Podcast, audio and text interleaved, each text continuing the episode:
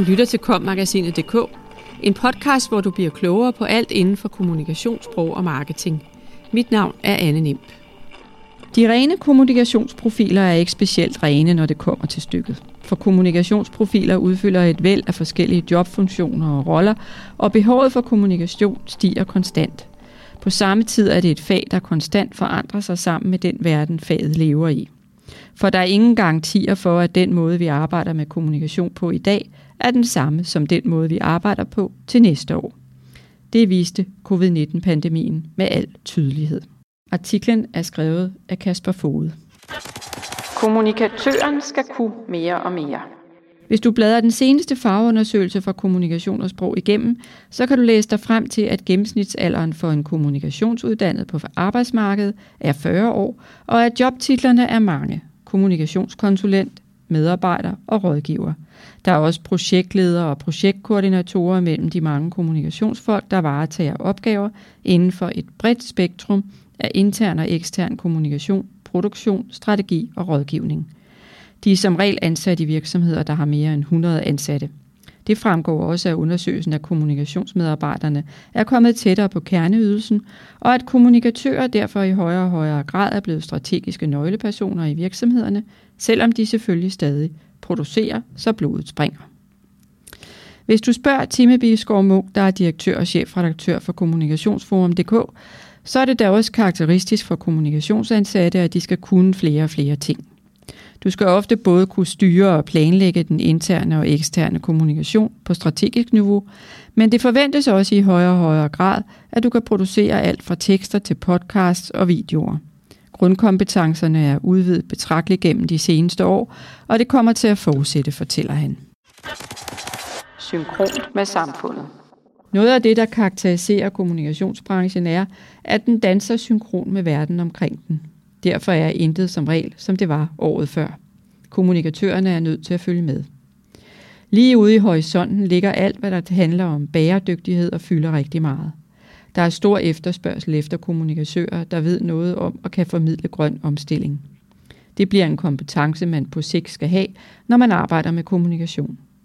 Det er meget teknisk, og det er svært at arbejde med kommunikation i en virksomhed, hvis du ikke har nogenlunde styr på de grundlæggende ting, som for eksempel verdensmålene.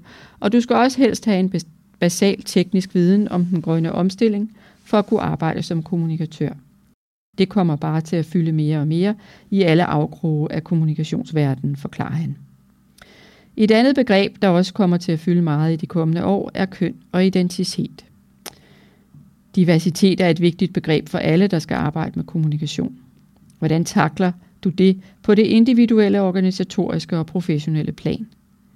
DEI and I, der står for Diversity, Equity and Inclusion, mangfoldighed, lighed og inklusion, er et begreb, der er enormt vigtigt at, og bare vokser. Det handler i grove træk om at sørge for, at virksomheden fremmer mangfoldigheden og kommunikerer over for omverdenen, at ledelsen ikke bare består af en håndfuld hvide mænd, men at der for eksempel er plads til alle køn og etniciteter, og at det er noget, virksomheden prioriterer. Ny teknologi. Et andet aspekt, der kommer til at præge kommunikationsbranchen de kommende år, som vi allerede har set effekten af, er omfavnelsen og åbenheden omkring brugen af ny teknologi og data. Covid-19 skubbede digitaliseringen frem i et tempo, vi ikke har set før, og forandrede på rekordtid den måde, vi kommunikerede på. Før covid-19 var Zoom en nærmest ukendt konferenceapp. På et års tid er den blevet et af de stærkeste brands på kloden og har en lige så høj markedsværdi på aktiemarkedet som de største oleselskaber i verden. Der er også en konstant udvikling, når vi taler sociale medier, og det vi bruger en masse ressourcer på nu, kan være forældet og erstattet af det næste Instagram eller TikTok om et år. Det kræver en enorm omstillingsparathed, som kræver meget af kommende og nuværende kommunikationsmedarbejdere, forklarer Time Biskov Munk. Forståelsen af data. Det er efterhånden svært at arbejde med kommunikation uden at forholde sig til begreber som big data og algoritmer. Det er værktøjer, du er nødt til at bruge, når du skal kommunikere med omverdenen. Men du skal have en basal viden om, hvordan det rent teknisk foregår, og hvordan du bruger det. Mængden af indsamlet data bliver konstant større og større, og det er man nødt til at bruge til noget fornuftigt. Men det må for alt i verden ikke misbruges. Troværdighed er den vigtigste valuta, når det kommer til kommunikation, så den må ikke sættes over styr.